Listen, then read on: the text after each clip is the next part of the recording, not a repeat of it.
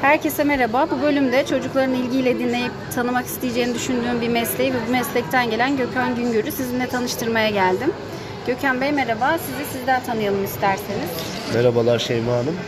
Ben Gökhan Güngör. 26 yaşındayım. Tiyatro oyunculuğu yapmaktayım. Ee, sizinle de bir çocuk tiyatrosu vasıtasıyla tanışmış olduk. Evet. Çocukları da bu mesleği tanışmaktan, tanıtmaktan, bu meslekle tanıştırmaktan çok zevk alacağımı düşündüğüm için bugün sizinle bu röportajdayım. Umarım güzel gerçekleşir. Çok teşekkür ediyoruz. Ben de aynı fikirdeyim. Ee, çocukların siz tiyatro oynarken ki o sevincini, gözlerindeki ışıltıyı gördüğüm için yani anında hani bu fikir aklıma geldi. Hani çekmeliyim bu mesleğin podcast'ini şeklinde. Ee, tiyatro ekibi e, ve Gökhan Bey'le tiyatro haftasında tanıştık. Okulumuzda Karagöz ve Hacivat oyununu oynamışlardı. Oyun bitiminde kostümlerin çıkmasıyla oyuncuların aslında oyundaki kişi olmadıklarını gören çocukların uzun süredir böyle şaşkın görmemiştim diyebilirim. İlk sordukları soru nasıl bu kadar değişti? Normalde Karagöz gibi konuşmuyor musun? şeklindeydi. Peki çocuklardan mikrofonu alarak sorayım. Role kendinizi nasıl hazırlıyor ve hangi anda hazır hissediyorsunuz? Şu şekilde gerçekleşiyor. Aslında e, sahneye çıkmaya bir dakika kala siz hala o role girmemiş sayılıyorsunuz. Onun çünkü böyle e, saatlerce işte günlerce hazırlanırsanız bir role o altından kalkamayacağınız bir yük haline dönüşüyor. O anlık gerçekleşen bir e, ruh haline bürünme durumu diyelim. O heyecanla alakalı bir durum. Heyecanınızı taze tutmanız gerekiyor. Aslında bir dakikalık taze bir heyecan sizin için gayet yeterli oluyor. Zaten sahneye çıktığınızda da enerjiyi koruyabilmek bizim için özellikle çocuk oyunlarında en temel kıstaslardan biri. Bunu koruduğumuz anda da e, gerek bir dakika gerek beş dakika aslında bunu zamanla kısıtlamak veya zamanla ifade etmek e, pek doğru olmayacaktır ancak role girebilmek biraz işin psikolojik yanı oluyor. Yani o anlık ruh halinizle alakalı durum. Tabii Süreyle rolle çok de. alakalı Kesinlikle, kesinlikle. Anladım. Ee, peki. Tiyatronun sizdeki yeri ve tanımı nedir diyeyim. Çok klasik bir soru oldu ama hani illaki sizin de buna vereceğiniz farklı bir yanıtınız vardır diye düşünüyorum. Kendinizi sahnede ilk ne zaman hayal ettiniz? Öncelikle tiyatronun bendeki yeri hmm, tiyatro nasıl ifade edeyim? Ba- bağımlılık gibi bir durum. Yani biz tiyatrocular arasında bir deyim vardır. Sahne tozunu yutmak diye. Cidden o sahnenin tozunu yuttuğunuz zaman o sizin e, ciğerlerinize yapıştığı zaman koronavirüs gibi. yani uzun süre o e, bağımlılığı yitiremiyorsunuz. Bilmek istemiyorsunuz sahnede. Kesinlikle inmek istemiyorsunuz. Size çok iyi hissettiriyor. Tabii bu sadece alkışlanmak, işte ön planda olmakla alakalı bir durum değil. Yani hayatın belli e, yükleri, belli stresleri, belli telaşları oluyor. Sahneye çıktığınız zaman bunların hepsini unutuyorsunuz. Sadece o andasınız, o roldesiniz, o kişisiniz. Siz başka birisiniz artık o andan itibaren. Yani bu da size çok çok iyi hissettiriyor kendinizi. Aslında işin bağımlılığı da burada ortaya çıkıyor. Ve bu da güzel bir bağımlılık. E, tiyatronun bende hissettirdiği şey budur. İkinci sorumuz neydi? İkinci sorumuz ilk ne zaman kendinizi sahnede hayal Evet. ettiniz? İlk ne zaman kendimi sahnede hayal ettim? Aslında ben e, 10-11 yaşından itibaren sahneleri merak ediyordum. Yani orada olmak, insanlara anlatacağım bir şeyler olduğuna inanıyordum yani. Çünkü şöyle söyleyeyim, aile içerisinde geçen sohbetler, muhabbetler, komik olaylar bunların bir nevi aktarımını sağlıyordum diğer kişilere, üçüncü şahıslara, dördüncü şahıslara. Ee, insanlar üzerinde iletişim ve etki uyandırabiliyordum o yaşlarda. Anlatmayı seviyorsunuz. Kesinlikle anlatmayı seviyordum. Komik de bir aileden geliriz, eğlenceli, pozitif bir aileden geldiğim için. e, zaman içerisinde bunları anlata anlata anlatım yeteneğim yükseldi, değişti. Mesela halamlar vesaire, sen işte tiyatro oyuncusu olacaksın diyorlardı bana. Tabii benim hiç aklımda böyle fikir bile yoktu ama hayal ediyordum haliyle kendimi sahnede. Tabii. İlk o zamanlar. Yani çocukluk hayallerinizde vardı tiyatro. Tabii ki. Anladım. Ee, seyir zevki yüksek bir iş yapıyorsunuz. İşinizi severek yaptığınızı da ben kendi gözlerimle şahit oldum. Yani muhakkak mutfağa e, büyük bir emek isteyen iş. Ee, bu işe emek vermeye ne zaman başladınız diye soracağım ama e, hani sanıyorum çocukluktan hemen kısa bir süre sonra atıldınız. Yani 17 yaşındaydım ben. Ee, Ankara'da o dönem liseler arası metlah yarışmaları vardı. Şu anda da yapılıyor diye biliyorum. Eski sıklığını yitirse de. e, bu benim tiyatroya olan aslında başlangıcım oldu bir anlamda. Yani sahnelere çıkışımı yani bir orta oyunculuk geleneğiyle metlahlıkla yapmış oldum. Ankara'da liseler arası metlahlık yarışması vardı. Önce ilçede birinci oldum. Kendi yazdığım metinle. Sonra ilde birinci oldum. Yine kendi yazdığım metinle. Ondan sonra da e, tiyatro oyunculuğu 17 yaşında Sardalış Kültür Merkezi'nde başladım. Orada oyunculuk eğitimi alarak başladım. Oyunculuğa adım atmam tabii ki, tabii ki biraz e, Serdal Işık Kültür Merkezi üzerinden konuşacak olursak çok teoriye önem veren bir kurum. Yani hemen pratikte denemiyorlar, hemen sahneye atmıyorlar. Önce tiyatro tarihi anlamında işte antik Yunan'dan başlıyorsunuz aslında. Okulunu okuyorsunuz gibi. Kesinlikle tabii. Şan dersini alıyorsunuz, şan eğitimi alıyorsunuz, sesinizi eğitiyorsunuz, dans eğitimi alıyorsunuz. Tabii ses çok önemli tiyatroda gerçekten. Tabii ki vücudunuzun esnekliğini sağlıyorsunuz. Sonrasında yani tiyatro tarihi dersi var dediğim gibi. Yani Birçok ders var. Diksiyon dersi var. Olmazsa olmaz. Diksiyon kurallarına riayet etmek zorundasınız tiyatro oyuncusuysanız eğer. Çünkü kullandığınız dil seyircinin kulağını tırmamalı. Yani sade bir dil kullanmanız gerekiyor. İstanbul Türkçesi dediğimiz. Bunların eğitimini alıyoruz. Sonrasında da benim sahneye çıkmam açıkçası ondan sonra iki yıl sonra e, mezuniyet oyunumuz vardı ve sonrasında da İstanbul'da oldu. Yarışma hayatınızı değiştirdi diyebiliriz o zaman. Kesinlikle yani bir dönüm noktası oldu. E, çocuklara da buradan bir tavsiye vermek istiyorum. Böyle fırsatlar e, özellikle okul içerisinde sizin ön plana çıkabilecek fırsatlar mutlaka hem Milli Eğitim Bakanlığı e, tavsiyesiyle oluyor bu işler. Biraz açıkçası onlara yönelmelerini tavsiye ediyorum. Çünkü destekleniyor aslında Türkiye'de tiyatro. Yani işte biz hep sanatta geri kalmış bir toplumuzdur falan deniyor ama bunun nedeni Osmanlı'ya tiyatronun geç girişiyle alakalı durum ama şu an öyle değil. Yani tiyatro oyunu olmak istiyor, oyuncusu olmak istiyorsanız bence bu fırsatları değerlendirmeniz gerekiyor ve her öğrencinin de önüne geliyor bu fırsatlar. Anladım. Mimiklere güzel bir tavsiye oldu gerçekten. Kesinlikle. Ee, genellikle çocuk oyunlarında mı oynuyordunuz? Ben büyük oyunlarıyla başladım tiyatro oyunlarına. Kendim de yazmış olduğu büyük oyunları var. Bunların ezberlerini yaptım, sahneledim. Senaristliğini de yapıyorsunuz diyebiliriz o zaman oyunlarınızın. Kesinlikle ben biraz felsefe ağırlıklı çalışıyorum özellikle tiyatro oyunlarında. Yani ağır metinlerin altına girmeyi seviyorum. Ama genel itibariyle çocuk oyunlarında e, rol almak benim için daha eğlenceli oluyor. Şöyle söyleyeyim size, hem metni de kendim yazıyorum zaten. Pedagog bir arkadaşım var. Onunla birlikte metini düzenliyoruz sonrasında. Çocuk oyunları yazarken benim hayal dünyam genişliyor. Yani hayal ede- edebilme yetim genişliyor. Çocukların hayal dünyası size de geçiyor. Kesinlikle yani şimdi şöyle söyleyeyim. Yazdığınız metinde onun çocuk üzerine nasıl bir etki uyandıracak acaba? Zaten sahnede kafanızda bunu canlandırarak yazıyorsunuz. Ya ben şurada şunu yaparsam çocuklar burada çok eğlenirler. Bakın çocukların zihninde böyle bir mesaj bırakırım. Ya zaten mesaj kaygısıyla yazıyorum oyunları. Sadece güldürmece, eğlence değil. Bu benim için çok keyifli oluyor. Çünkü çünkü bir insana dokunabilmenin en uygun olduğu yaş çocukluk yılları. Kesinlikle öyle. Yani hani bizim hatırlamadığımız ama çocukluk yıllarının şu andaki karakterimize yön verdiği çok anı vardır. O kadar fazla ki. Evet. Çok fazla. Yani keşke hepsini hatırlayabilsek, hangisi hangi noktamıza değmiş onu görebilsek Evet. ama maalesef hani bu bilinç dışına attığımız bir gerçek. Kesinlikle bilinç dışına e, aktarıyoruz. Ve aslında o bizimle bir ömür boyu eşlik ediyor. Evet. Ve insanlar ilk izledikleri tiyatro oyununu da unutmuyorlar. Böyle de bir gerçek var. Biz bir çocuk, birçok çocuk için ilk oluruz. Mesela sizin geçen kolejinizde oyun oynarken öğrencilerinizden biri geldi. E, siz geçen sene Peter Pan'da oynamamış mıydınız dedi. Öyle mi? Peter Pan mıydı? Hayır hayır. E, Akyurt'ta bir belediye şenliğimiz vardı bizim. Çocuk tiyatrosu şenliğimiz. Şenliğimiz. Ben orada rol almıştım. Bakın bir sene geçmiş aradan ama hala hatırlıyor beni. Yani ö- ömrü boyunca da unutmayacaktır. Sizin için de güzel bir yanı olmuş. Onun için de Kesinlikle. unutulmaz bir yanı olmuş. Kesinlikle beni çok memnun etti açıkçası. Çok güzel aktardıklarınız. Ee, oynadığınız oyunlar nelerdir? Yakın zamanda oyununuz var mı ya da hangi sıklıkta sahnedesiniz? Şu şekilde gerçekleşiyor. Son zamanlarda özellikle pandemiden sonra çocuk oyunlarına yoğunlaşarak e, ilerledim.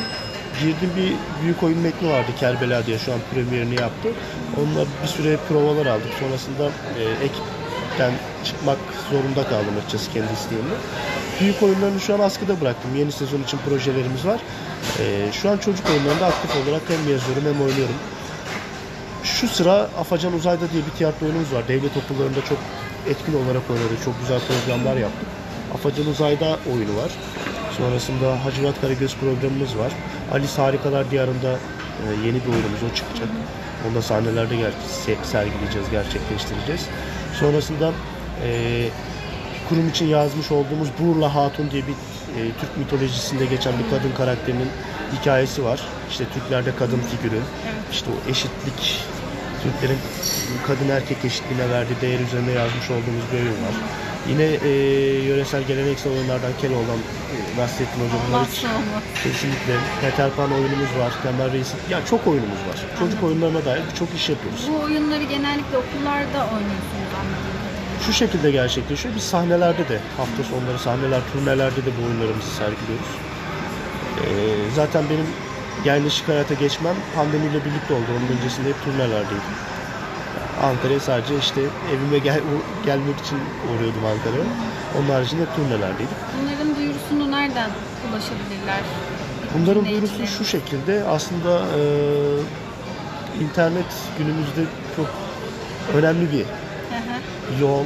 Yani interneti takip eden işte Instagram kullanan, Facebook kullanan ailelere bir nevi biz ulaşmış oluyoruz reklam yoluyla vesaire. E, takip eden aileler için de Biletix'te oyunlarımızın reklamları dönüyor. Biletini al var yine aynı şey. Biletix'ten alabiliyorsunuz yani. Kesinlikle evet. Anladım. Oradan rezervasyonlarını yaptırabiliyorlar. Sonrasında Instagram reklamları, el, el broşürleri. E, tiyatroyla buluşamayan, imkanı olmayan çocuklar için biz onların ayağına kadar gidiyoruz. Devlet okullarında oynuyoruz, kolejlerde oynuyoruz. Bir şekilde çocukları aslında tiyatroyla buluşturuyoruz. Çok güzel bir hizmet yaptınız. Bir de hani az önce dediniz ya Türk mitolojisine dair Evet. e, bir oyun yazdık. Aklıma şey geldi. Ben de bir ara masal anlatıcılığı yapmıştım e, yaz okulunda çocuklara. Yani orada da gerçekten çok zengin bir Türk kültürü hakim. Yani Muhteşem. genellikle biz dünya masallarını biliriz, anlatırız vesaire ama aslında bizim Türk masallarımız da çok zengin. Oralardan da etkileniyor musunuz ya da ilham aldığınız bir masal var mı? Şöyle söyleyeyim size eee Şeyma Hanım. Bundan iki yıl önce pandemi başlamadan iki ay önce biz bu projeye başladık. Projemizin adı Kut Almış Gün Doğdu Kutatku Bilik. Yani Yusuf Has Hacib'in kaleme aldığı Kutatku Bilik'i üzerine düşündük ya biz burada çok güzel metinler, çok güzel öğütler var. Özellikle çocuklarımız için bayağı faydalı olabileceğini düşündüğümüz bir metin Kutatku Bilik. Biz bunu nasıl çocuk oyunu haline getirebiliriz diye düşündük. Ve ben bunun üzerine bir, bir ay kadar bir çalışma sürdürdüm ve en sonunda bunu çocuk oyunu yaptık. Kutatku Bilik, kutu almış gün doğdu. Şuna inanıyorum ben, kültür karmaşası.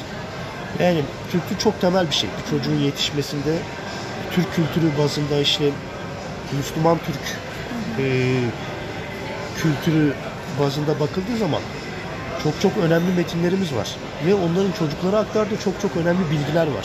Bunu yabancı kaynaklı bir oyunda veya bir metinde alamazsınız siz. Yani şimdi bu biraz şeye benziyor. Yani kişisel gelişim kitaplarının herkese hitap etmeyecek gibi bir durum. Yani bu topraklarda yetişen çocukların öncelikle dediğim gibi bizim masallarımızla bizden çıkan hikayelerle büyümesini daha doğru buluyorum. Sonrasında şöyle bir durum gerçekleşiyor. Bunu da çok net gözlemledim ben. Aslında işte bu Marvel e, karakterleridir, filmleridir, DC filmleridir. Bunlarla büyüyen çocuklar toplumdan kopuk yaşıyorlar. Toplumla, toplumla bağdaşamıyorlar yani. Bir bunu savunuyorum. Bunun da savunuculuğunu yapacağım. E, biz bu topraklarda bin yıl aşkın süredir varız. Bilinen bin yıl. Onun öncesinde tabii ne zaman ayak bastık bilmiyorum ancak işte kavimler göçünde kopup gelen bence Evet. çok kavim mutlaka yol Anadolu'ya düşmüştür diye düşünüyorum. Ve çok sağlam, çok köklü de bir inanışımız var bu topraklarda. Bunun üzerine yazılmış bir sürü hikayeler var. Çok mücadele edilmiş topraklar bunlar. Bizim bu bilinci, bu aslında milli görüşün bir sonraki nesillere de aktarmamız gerekiyor. Tiyatro da emin olun bunun için çok doğru bir.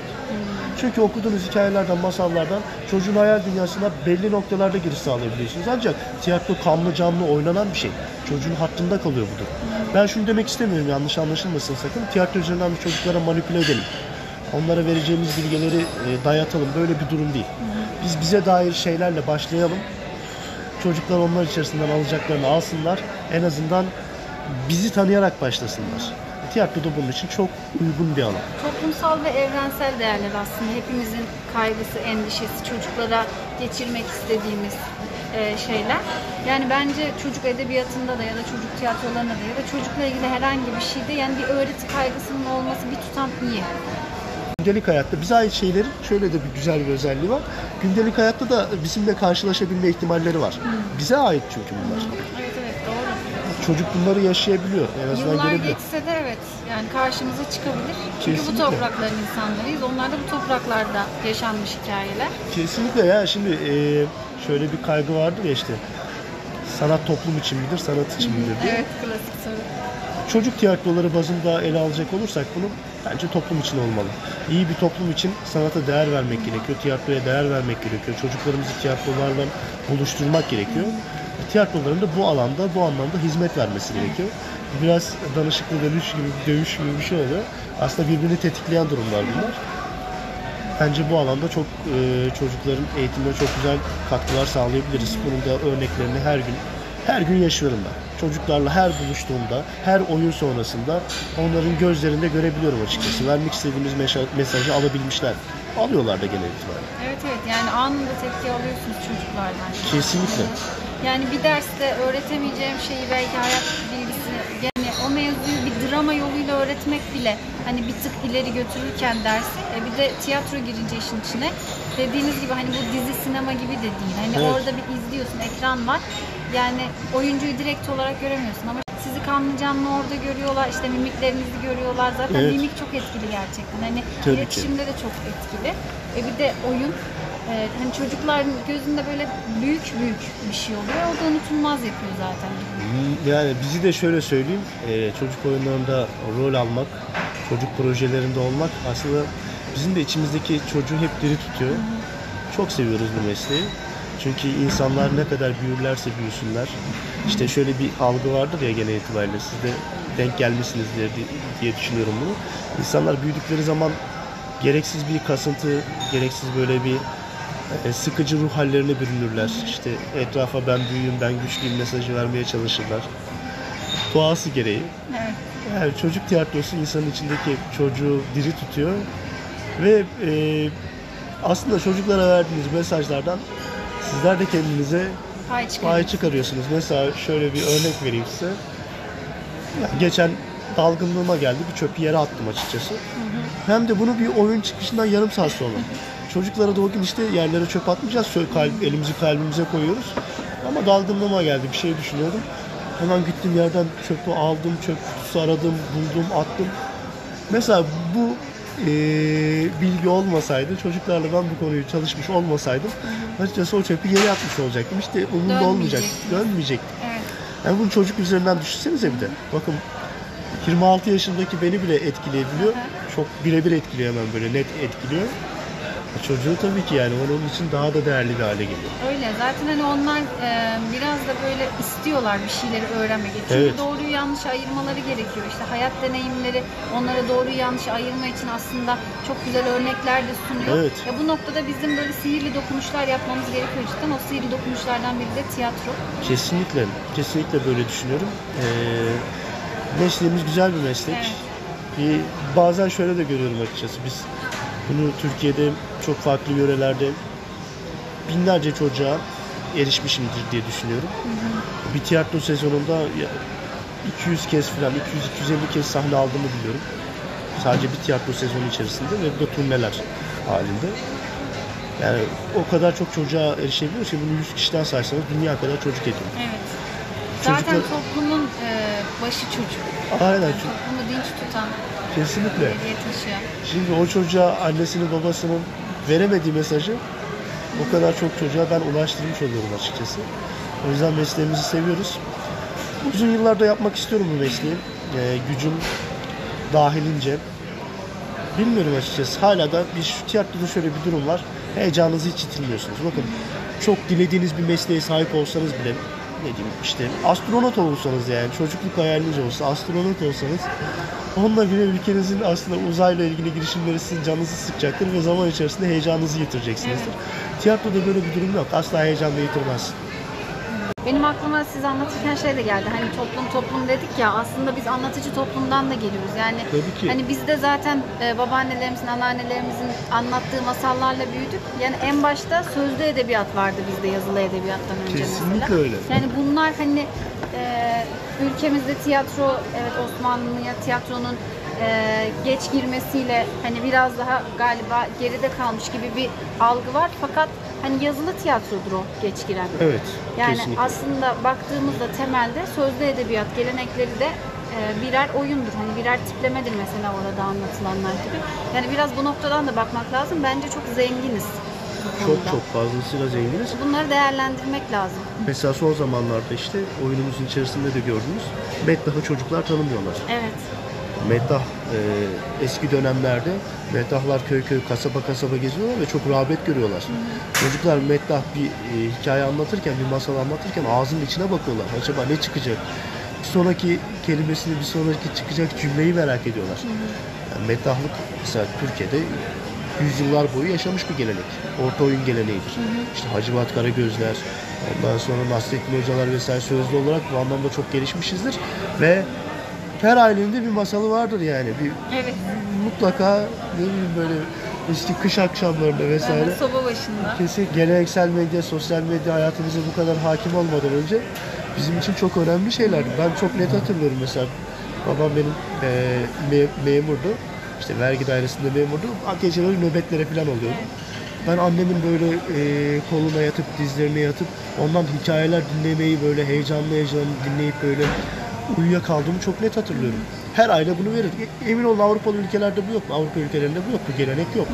Yani tiyatronun Osmanlı'ya geç girişi de şu anlamda geç giriş. Tiyatronun belirli kuralları var. Çok net belirli kuralları var. İşte antik Yunan'dan süre gelen oturmuş kalıplaşmış şeyler var. Ortaya çıkışı var. Onun üzerine çalışılmış metinler var. Yani gerçekleri var tiyatronun. Çok önemli yapıtlar ortaya konmuş Avrupa'da. Türkiye sadece bu anlamda biraz Ya geri kalmış. profesyonel kısmında. Aynen profesyonel kısmında geri kalmış. E, Tiyatronun Osmanlı'ya girişte Tanzimat dönemiydi. Onun girişini de aslında şöyle diyemeyiz. Yani halka ulaşması yine 1900'lerin aslında emin olun Cumhuriyet dönemi tiyatro tarihine denk tekabül ediyor. Onun öncesinde sadece saray eşrafında işte güllü agoplar falan vardı. Onlarla işte belirli çevreye, belirli zümreye sergilenen oyunlar. Yani tiyatroya e, yeniyiz aslında. Çok çok yeni bir milletiz. Profesyonel tiyatro. Avrupa nezdindeki profesyonel tiyatro. Ama geleneksel Türk tiyatrosunda herkes 7'den 70'e vakıf. Evet. Herkesin bir yaşanmışlığı var bu tiyatroda Kesinlikle, eskilerin özellikle. Ee, doğaçlama yaptığınız anlarda gelen seyirci tepkisiyle ezbere metin sonrası gelen seyirci tepkisi aynı tatta mı? Ya da hani doğaçlama yapıyor musunuz? Önce bunu sormak daha doğru olur. Kesinlikle şöyle e, söyleyeyim bunu da. Ben açıkçası tiyatro başladığım yıllarda rüyalarıma girerdi böyle korkardım yani. Acaba sahnede ezberimi unutursam ne olacak? Ya emin olun o kadar çok kabus görüyordum mu ya bununla ilgili. Mesela oynadığımız bir oyun vardı bizim onunla turne yapıyorduk. Bir metni vardı. Uzun da bir metindi ve e, Keloğlan'ı da ben oynuyorum. Keloğlan da o kadar yazmışlar ki yazmış Allah yazmış yani Baş Keloğlan'a. karakter. Baş karakter hiç sahneden inmiyorum. Oyunla ilgili o kadar çok kabus görüyordum ki yeni de başlamışım tiyatroya. Tecrübem de yok. Acaba sahnede unutursam ne olacak? Sonra tabii benim bilinç dışıma yerleşmiş ve rüyalarımda karşıma çıkıyordu. Geçen yıl eee, bir tiyatro projesinin içerisinde yer aldım. Çok enteresandır bunda açıkçası bir itiraf gibi söyleyeyim sizlere. Tiyatro ekibi çok aktif çalışıyor ve bunlar prova yapmıyorlar. Birkaç kişi böyle e, yarı amatör, yarı böyle tiyatro vari böyle garip işler yapıyorlar. Ben de e, es kaza ekibin içerisine girmiş bulundum. Ve ekibin hiçbir zaman yazılı metni yok. Yani çok garip bir durum. E, sadece tamamen doğaçlama oynuyoruz. Sahneye atıyorlar bir şekilde. İşte bir işe girdiğiniz zaman onu tamamlamanız gerekiyor.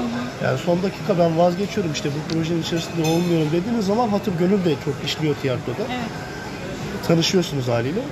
Girmiş bulundum. Mesela bütün oyunlar doğaçlamaydı. Ya ilk başta ben bunu çok yadırgadım, kızdım ya. Doğaç, bu kadar da olmaz dedim ya. Bununla ilgili o kadar çok pedagog çalışma yapıyor metinler üzerine falan. E, benim ağzımdan çıkacak iki lafla tiyatro oyunu mu oynanır? Doğaçlama bir şekilde falan. Sonrasında baktım ki keyif almaya başladım bundan. Yani doğaçlama olarak tiyatro oynanabilir mi diyordum yani. Bu kadar da değil diyordum yani. Ama en azından çocuk oyunu oynuyoruz. Bu sonrasında bu benim için bir kazanım oldu. Bir 10 oyun falan oynadım onlarla.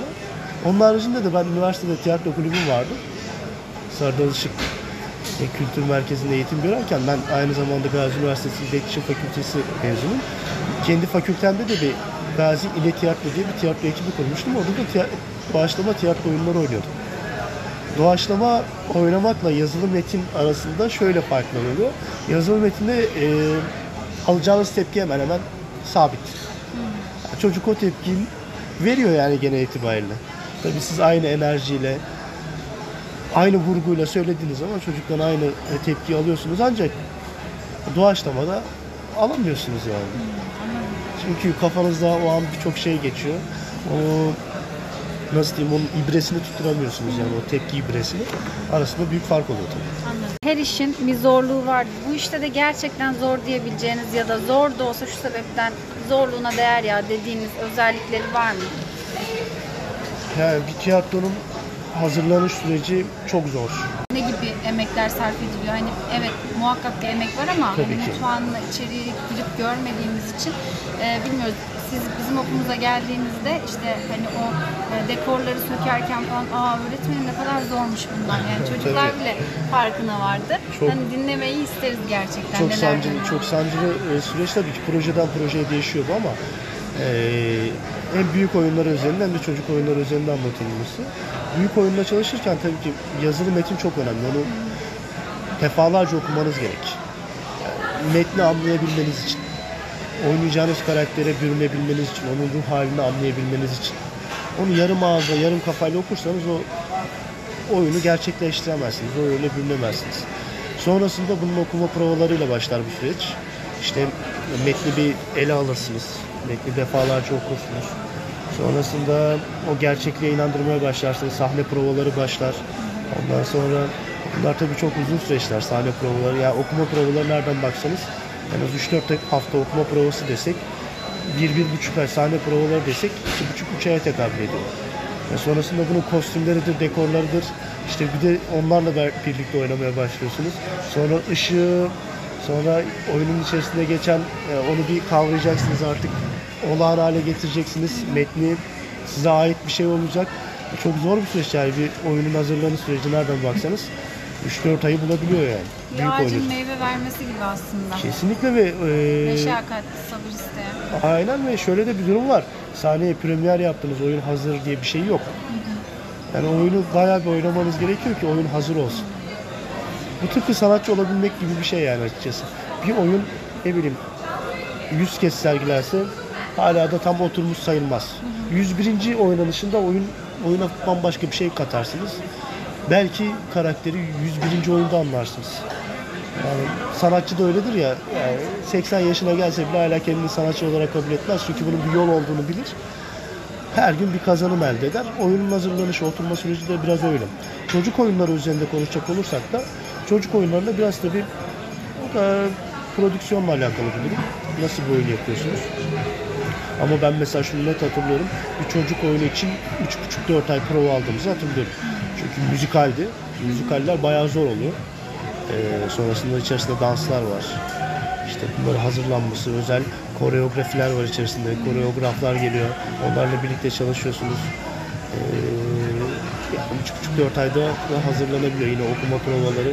Mesela ilk çocuk oyunum benim La Fontaine Orman Mahkemesi'nde diye bir çocuk oyunuydu. Onunla da bayağı Türkiye'de gezdik. Ben orada gorildim mesela. Çocuk oyununa başladığınız zaman vücudunuzun çok esnek olması lazım.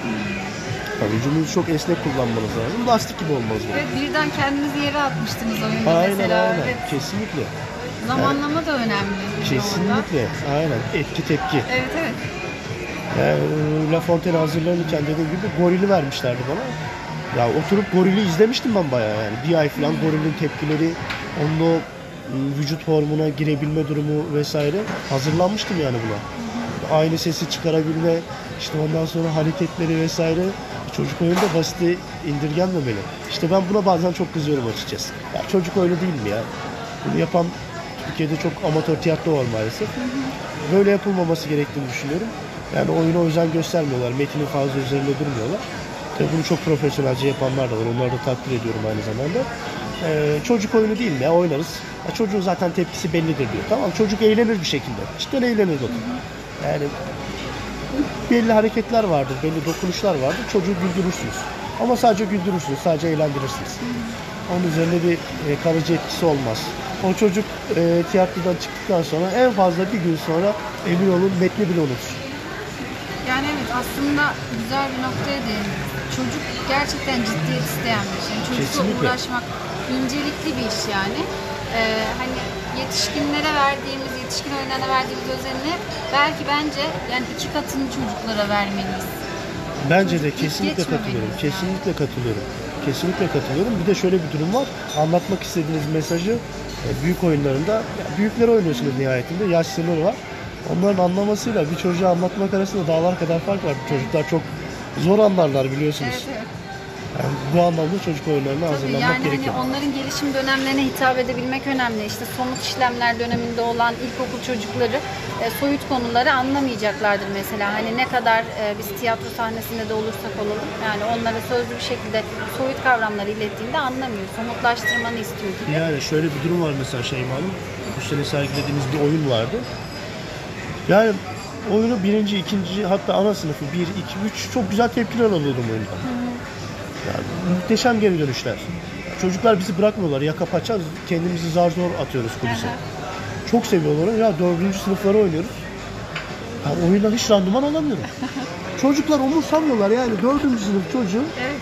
bir büyük tavırlara bürünüyor böyle bir havalarda böyle ben artık büyümüşüm. Çocuk seninle sen sahnedeyken dalga geçiyor. Verdiğin mesajları anlamıyor. Düşünün yani bakın. 1, 2, 3'e hitap ediyor arada bir yaş. Evet. İşte bu bizim için çok büyük bir tecrübe oldu mesela. Tabii tabii. Yani o ince çizgi gerçekten. Çocukların gelişim özelliklerini bilmek Aynen demek. e, yani hani onlara hitap etmek demek aslında Kesinlikle. baktığımızda. Yani o dördüncü sınıf çocuğu ortaokula hazırlanıyor artık. Aynen o artık ne bileyim. Evet evet yani onlara Delikanlı çocuk işi oluyor. geliyor. Çocuk işi geliyor Evet ona. evet. Mesela bizim çocuklara e, daha basit şeyler bebek işi gelir ya onlara da çocuk Evet. işi geliyor. Hani çünkü Kesinlikle. onlar artık ergenliğe bir tık daha yakınlar vesaire. Aynen öyle yani. Bunlara da dikkat etmek gerekiyor. Tabii, tabii. Her Yani- yaş grubuna farklı oynayacaksın. Yani yetişkin dediğimiz 25'ten 80'e 85'e kadar aynı şey, şeyleri anlat dur. Yani hepimizde bıraktığı etki tabii ki farklıdır ama anlamamazlık gibi bir durumumuz olmaz. Ya da hitap etmeme gibi bir durum hani belki konudan Evet, e, konudan. evet evet Konudan dolayı konuya değişir ama- olabilir. Ama onlar da tamamıyla gelişim olarak Tamamıyla gelişim yani gösteriyor. bunları ele almak gerekiyor. O gelişim sürecini. O yüzden bence de daha ince çalışmak lazım çocuklarla Kesinlikle. ilgili. Bizim için çok güzel bir tecrübe oldu. Evet. Yani dördüncü sınıf çocuğu sanırsınız böyle yani o kadar bir büyük hallere bürünüyor ki böyle eh falan yapıyor böyle sahnedeyken. Oyun da çok güzel bir oyun. Gezegenleri tanıtıyoruz. İçerisinde bir sürü bilgi var. Çocukları sahneye çıkartıyorum. Ben genel itibariyle interaktif çocuk oyunları sergiliyorum. Çocuğu da elimden geldiğince sahneye çıkartırım metne bağlı olarak. Çocuk için unutulmaz bir an olacaktır. Evet. Ya o sahneye çıkan çocuk olmak ister herkes. Kesinlikle. Aynen öyle. Ya buna da özen gösteriyorum. Dördüncü sınıflara oynuyoruz. Bakıyorum böyle. Çok garip tepkiler aldım mesela yani. Ondan sonra oyunu değiştirdik tabii. Evet. Dördüncü sınıflara göre dizayn ettik. Bunlara dikkat etmek gerekiyor. Çocuk oyunu değil, geçmemek gerekiyor. Aynen öyle katılıyorum. Bu işin de profesyoneller tarafından yönetilmesi, yönetilmesi taraftarıyım. Çok e, yine ince bir noktaya değindik. Güzel oldu. E, unutamadığınız bir sahne anınız var mı? Unutamadığım bir sahne anım. Ya bir gün turnedeyiz. Benim çok böyle can dostum diyebileceğim bir arkadaşım vardı. İsmini de vereyim hatta burada mahsur yoksa. Baki Cezmi Erdoğan. Ona da buradan selam olsun. Şimdi kendisi memur oldu. Onunla uzun yıllar çocuk tiyatrosu yaptık biz. Sahnede de şimdi şöyle söyleyeyim bazı oyuncular o kadar şeydir ki böyle biriyle oynamaya başlarsınız artık onunla ne olsa oynarsınız yani. Yani onunla e, konuşmadan anlaşırsınız. O sizin sahnedeki bir sonraki e, yapacağınız hamleyi tahmin eder. Oynarsınız biz onunla çok güzel işler çıkartıyorduk. Çok eğleniyorduk. Yani e, daha önce tiyatronun uğramadığı bir yere gittik biz Kırıkkale'de. Yani benim hayatımın en zor oyunlarından biridir yani. Biridir demeyeyim en zor oyun. Çünkü şöyle söyleyeyim sahnede arkadaşımın sesini duyamıyorum ben. Yanımda çocuklar ne diyor anlamıyorum yani net söyleyeyim size. Ama işin garip yanı çocuklar konuşmuyor, büyükler konuşuyor. Yani o çocuğunu tiyatroya getiren büyükler konuşuyor. Yani oyun oynuyoruz falan arkadaşım büyük bir rahatsızlık hissetti. Benim de o ara sahne arkasında bir ses kesildi falan. Bir sinirlenmiş, elinde mikrofon almış. Ya aileler bakın siz böyle yaparsanız biz oynayamayacağız devam Çocukları edemeyiz. pistten alalım çocuk, çocuk, gibi. çocuklar falan değil aileleri pistten alalım diyor. Ondan sonra bir oyunda da ya oyunda benim uzun bir eteğim var. Sahneye koşarak giriş yapmam lazım. Etek sürekli ayağıma dolanıyor benim. Yani oyunu 20 kere falan sergiledik. Bunun 20 kerenin 15'inde benim ayağım takıldı sahneye düşerek girdim. Onu artık herkes oyunun bir parçası zannediyordu ama Kaderiniz galiba. Aynen ben düşerek aslında benim ayağım takılıyordu mesela. Unutamayacağım şeylerden biri. Daha da çok eğlendiğimiz neler var neler yani. Mesela geçen Biraman müzikacılar oynadık. İşte oyunda tavuğun eee, bir tepki vermesi gerekiyor. Ben biraz tepkiyi abarttım açıkçası. Tavuklar uçarlar ya. Bildiğiniz tavuk gibi uçtum sahnede. kafayla direkt böyle. Unutamayacağım anlardan biri olmuştur öyle. Çok güzelmiş ya evet eğlenceli. Kesinlikle. Geleceğin oyuncularına ileride bu mesleği seçmeden önce kendilerine ne katmalarını tavsiye edersin? Şunu katmalarını e, tavsiye ederim. Çok dolu dolu bir kültür yaşıyoruz Türkiye'nin. Her yöresinde farklı bir kültür var. Ee, her yöresi, her yöresinde mesela muhteşem şeyler var, muhteşem hikayeler var ve bize Sardalışı Kültür Merkezi'nde, Sardalışı Tiyatrosu'nda öğretilen özellikle Kerem Alış'ın ürettiği şeylerden biri benim hmm, hiç unutmayacağım bir şeydir bu açıkçası. Genelde işte ne kadar profesyonel tiyatro üzerine konuşursak konuşalım. Yani içerisinden geldiğiniz kültür, buna sahip çıkmak çok önemli. O doğallık. O doğallığı da ancak kültürden esinlenerek yapabiliyorsunuz. Mesela o doğallık, yani doğallığı yitirmesinler. Hiçbir zaman e, tiyatro oyunculuğunu e, atom parçalamakla karıştırmasınlar. Bunu çok net olarak söylüyorum. Kendilerine güvensinler. Tiyatro oyuncusu olmak isteyen arkadaşlarım için en net söyleyeceğim temel şey kendilerine güvensinler ve doğal oyunculuğa çok dikkat etsinler. Tamam bu işin teorisi olacaktır. Dikkat edilmesi gereken kurallar tabii ki. Yani bunlar işte diksiyon kuralıdır, sahnede duruştur vesaire temel kuralları var. Bunlar var ama oyunculuğu daha doğal, daha anlaşılır, daha keyif alarak yaşamaya özen göstersinler. Ve bunu da doğdukları, büyüdükleri çevreden, aileden izlenimlerle, bunlarla yaşasınlar. Mesela bir tiyatro oyuncusu çok iyi bir gözlemcidir aslında. Tam diyecektim evet. Çok iyi bir Gözlem gözlemcidir. Çok önemli. Mutlu yani Zaten sokağa de buradan çıkar ya. Kesinlikle aynen Gözlem. öyle. Aynen öyle. Mesela işte tiyatronun insanın doğaya taklidiyle başladığı söyleniyor. Bir rivayettir açıkçası. Ee, mesela sokağa çıkarlar. Sok, bir sokak köpeğini gözlemlesinler. Nasıl hareketler yapıyor. Mesela yani işte bir deli rolü, deliler vardır yani toplumda. Yani deli de demeyeyim, nasıl diyeyim bilemedim. Yani biraz kopuk insanlar Evet. diyeyim. Onların hareketleri biraz daha aşırıdır ya. Onları gözlemlesinler. Ondan sonra mesela dolmuşa biniyorsa bir dolmuşçuyu gözlemlesin, bir otobüs şoförünü gözlemlesin. Ondan sonra yani insanların yüzlerine baksınlar biraz. O insanların yüzüne, gözüne baktığı zaman onun ne hisse büründüğünü anlayabilsinler. Gözlem çok çok önemli. Doğayı gözlemlesinler. Bir arabayı bile gözlemlesinler yani. Akışta olduğu her an gözlemlesin. Kesinlikle. Yani onu hafızasına, hafıza kartına mutlaka atsın. Bir oyuncu çok iyi bir gözlemcidir. Gözlem yeteneklerini geliştirsinler. Kendilerine güvensinler, doğallıklarını yitirmesinler ve e, asla atom parçalıyoruz gıdalarına bürünmesinler. Çok kıymetli e, öğütler bunlar gerçekten. Teşekkür, ediyoruz. Ben teşekkür ederim. Sağ olun. Ee, belki bu yayına katılarak birçok çocuğun ilerideki meslek bu mesleği seçmesine de hani ilham olmuş olabilirsiniz. Kesinlikle hani bu mesleğin bir podcast çekimi, bu mesleği çocuklar bir hani doya doya dinlemeli dedim. Tam da öyle bir yayın oldu gerçekten. Doya doya dinledik. Ben çok, keyif teşekkür aldım. ediyorum. Ben, çok ben keyifliydi. kendi adıma çok teşekkür ederim. Ee, beni bu programa dahil ettiğiniz için çocuklara faydalı olabilirsem eğer bir haya, bir çocuğun bile hayatına dokunabileceksem açıkçası benim için çok değerli bir e, şey olur, bir kazanım olur. Çocuklara da buradan onları çok sevdiğimi söylemek istiyorum. Yani hayat uzun bir maraton, Bir yol, evet. uzun bir yol ve çocukluk çok e, yani yeni bir başlangıç olarak gözükse de aslında çocukluk yani uzun bir hayatın temeli. Ne kadar güzel başlarsanız, ne kadar bilgi birikimle başlarsanız hayatınız o denli güzel ilerliyor. Güzel işlerle uğraşsınlar. Tablettir, telefondur vesaire tabii ki bunlar çocukların eğlenme hakkı vardır ama biraz gerçek dünyaya yönelsinler. Tiyatro çok gerçektir mesela. Çok gerçek. Her şey gerçektir. Gerçek şeylere ilgi duysunlar. Onları çok sevdiğimi tekrar söylemek istiyorum. Hayatlarında başarılar diliyorum. Tiyatro oyuncusu olmak isteyen varsa da e, bu podcast'ten sonra bilmiyorum ne zaman belki bir 10 yıl sonra bile e, benimle sohbet etmek isterse tiyatro üzerinde sohbet olur veya bir işi düşerse her zaman onların Gökhan abisi olarak yardımcı olacağım. Onlara bu yolda destekçi olacağım. Bunu söyleyeyim. Teşekkür ediyoruz. Ee, sevgili dinleyicilerimiz Gökhan Bey ve ekibini genelleyecek olursak tiyatro oyunlarını izlemeyi ve farklı yorumlar podcast'i dinlemeyi unutmayın. Görüşmek üzere sevgiler.